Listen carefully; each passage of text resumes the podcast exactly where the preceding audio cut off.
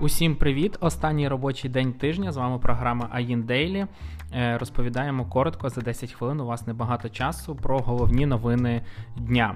Е, отже, почнемо. Ми взяли невелике інтерв'ю у компанії GlobalLogic. Як ми повідомляли раніше, е, японська компанія Hitachi за 9,6 мільярдів купила GlobalLogic глобальну компанію.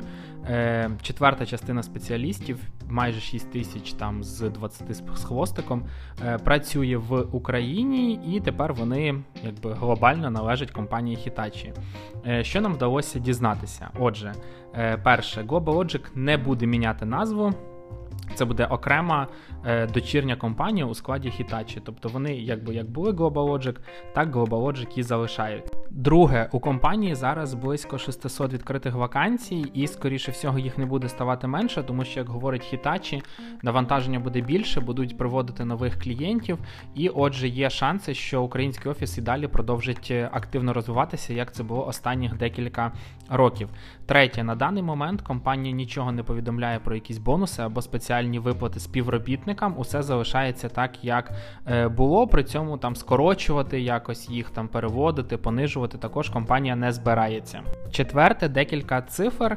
Е, Hitachi оприлюднили доходи GlobalLogic. Так, в 2019 році компанія заробила близько 650 мільйонів доларів, а в 2020 вже 770 мільйонів доларів, тобто дохід росте, а чистий дохід склав 180 е, мільйонів е, доларів, що досить таки непогано. Окрім того, в понеділок, я сподіваюся, ми випустимо ще один додатковий матеріал, де більш детально розповімо, як це все відбувалося і е, розвивалося в. Е, Процес купівлі Hitachi зі сторони українського офісу, і що чекає на е, співробітників.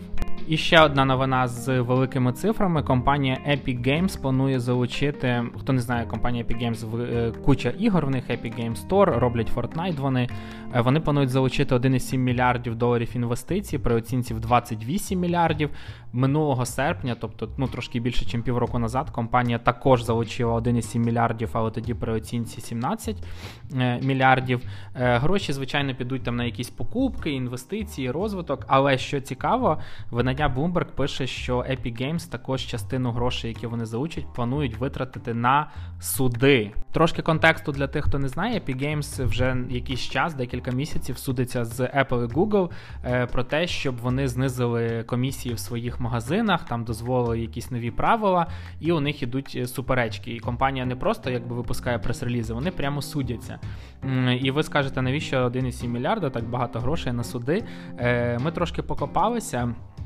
І вирішив для порівняння знайти Apple 8 е, років тому назад судилося з Samsung активно, і тоді з'явилася у пресі інформація, що компанія витратила на судовий процес.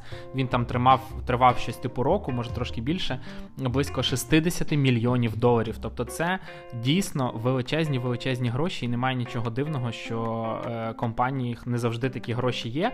Часто від суда можуть просто відмовлятися через те, що немає за що судитися. Я знаю навіть такий приклад в Україні. Е, про те, що два е, два тепер уже конкурента один з одним не судяться, тому що це дуже дорого. Тепер трошки невеселої інформації. Ми провели опитування про таку штуку, як непереманювання співробітників між компаніями. Як це працює? Дві компанії можуть заключити договір про те, що вони між собою співробітників не переманюють. І навіть якщо співробітник хоче перейти з компанії А в компанію Б, між ними є така домовленість, він перейти не може. Е, як виявилося, така штука в Україні почала працювати ще в 2005 році між деякими компаніями, і як нам писали в анонімному опитуванні, і досі е, може бути таке, що між деякими компаніями цей меморандум існує. Зайти і ознайомитися з ними можна у нас е, по силці, е, але як виявилося, 40% респондентів вважають, що дійсно їм не вдалося знайти кращу роботу через те, що компанії між собою взагалі не хотіли ніяк їх там приймати. Особливо це стосується якихось невеликих міст, типу там Одеси, Львова і Харкова. У Києві ситуація трошки краще. І одночасно з цим скажу, що ми зараз проводимо нове опитування. Нам цікаво, як ви відноситесь до чотирьох е, е, робочого тижня, який буде тривати всього 4 дня. Краще у вас буде від цього е, працюватися більше енергії чи ні. Зайдіть на AIN.ua і пройдіть опитування. Я думаю, що наступного тижня ми оголосимо результати, і вам буде цікаво дізнатися, як інші. Новіна від банківського сектору. Три великих банки Ощад, Приват і Аваль вийшли з оголошенням про те, що вони втрьох е, зменшують е, комісію по оплатам за торгові термінали. Е, раніше ця комісія могла доходити там від 1,6% до 3%. Тепер банки говорять, що вони самі знизять її до 1,2% з 1 липня 2021 року, далі до відсотка з 1 липня 2022 року і до 0,9% з 2023 року. Взамін банки просять не робити це обмеження примусовим з точки зору законодавства, хоча по закону хотіли зменшити його там до 0,75% у ті ж терміни до 2023 року.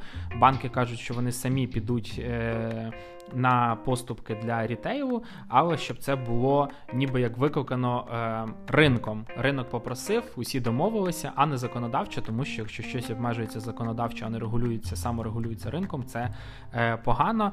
Якщо ви не пам'ятаєте, що таке acquiring, interchange і так далі, заходьте, у нас ці всі матеріали написані, е, можна почитати досить гарно і детально вони розписані. Е, також.